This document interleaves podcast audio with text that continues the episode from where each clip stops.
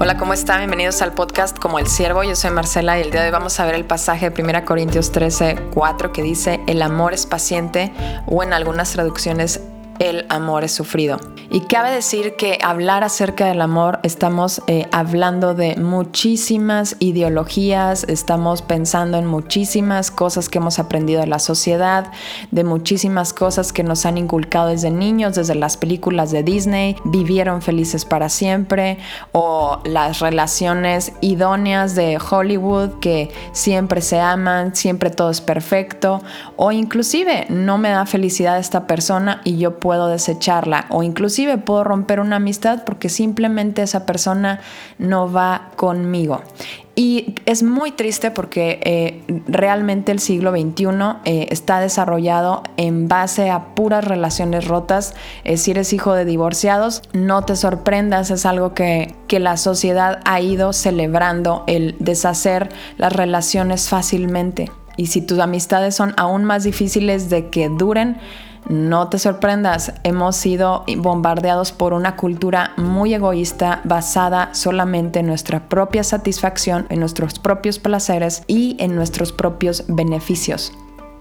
Pero quiero decirte lo que dice el apóstol Pablo en esta palabra, el amor es paciente o el amor es sufrido. Esta palabra viene de la palabra en griego macrotimia, que, tiene que ver que el amor es un amor que se sacrifica hacia los demás, es un amor que perdura, es un amor que dura para siempre, es un amor que todo lo soporta y es un amor paciente para con los demás, para con nuestro prójimo.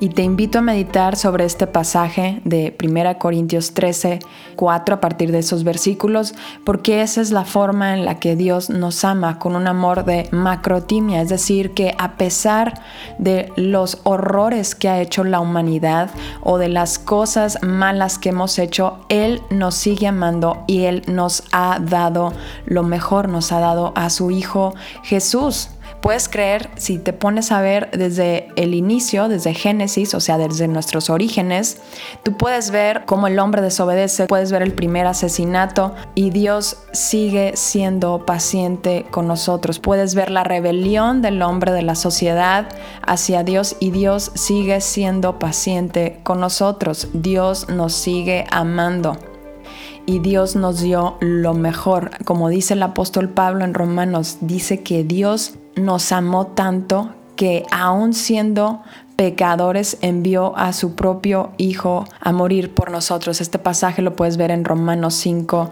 8.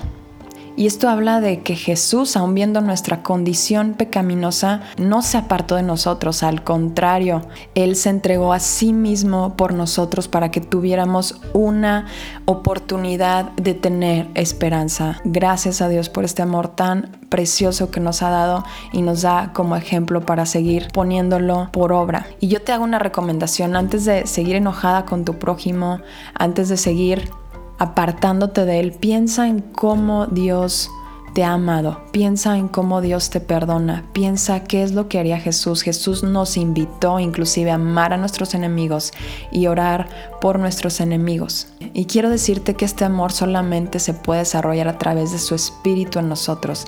Es decir, que nosotros le demos a Jesús la bienvenida en nuestro corazón, le demos a Jesús la bienvenida en nuestro ser y que Él tome el señorío de nuestra vida. Es como Él puede realmente obrar y operar en nosotros para que su amor fluya a través de nuestras vidas. Es imposible por nosotros mismos amar con este amor, porque nosotros tenemos ya desde nacer una naturaleza pecaminosa que Él quiere quitarte, que Él quiere sanar, que Él quiere restaurar. Es por eso que te digo, Él nos ha amado tanto que su amor nos transforma y dices, bueno, entonces yo voy a amar tanto a esta persona que la voy a transformar, pero yo te recomiendo que ores por esa persona, yo te recomiendo obviamente que la sigas amando, que la sigas perdonando. Obviamente no me estoy refiriendo que si hay una ofensa tú debas de, de ah, sí, yo lo voy a amar y que me pegue, que me haga lo que quiera. No, el amor sí corrige, el amor enfrenta la injusticia, el amor sí eh, se opone a todo lo que no es verdad y si estás pasando por una situación muy difícil, sí te recomiendo que hagas lo necesario, inclusive ante las autoridades. Sin embargo, perdona y sigue amando. Entonces, Esta es una reflexión muy extensa, este, que no se puede tomar en cinco minutos, pero te invito a reflexionar que cuando ames a tu prójimo, tú lo ames como Dios te ha amado a ti. Si te han ofendido, tú perdones como Dios te sigue perdonando a ti. Que Dios te bendiga y que su espíritu siga dándote un amor semejante al del Señor Jesús.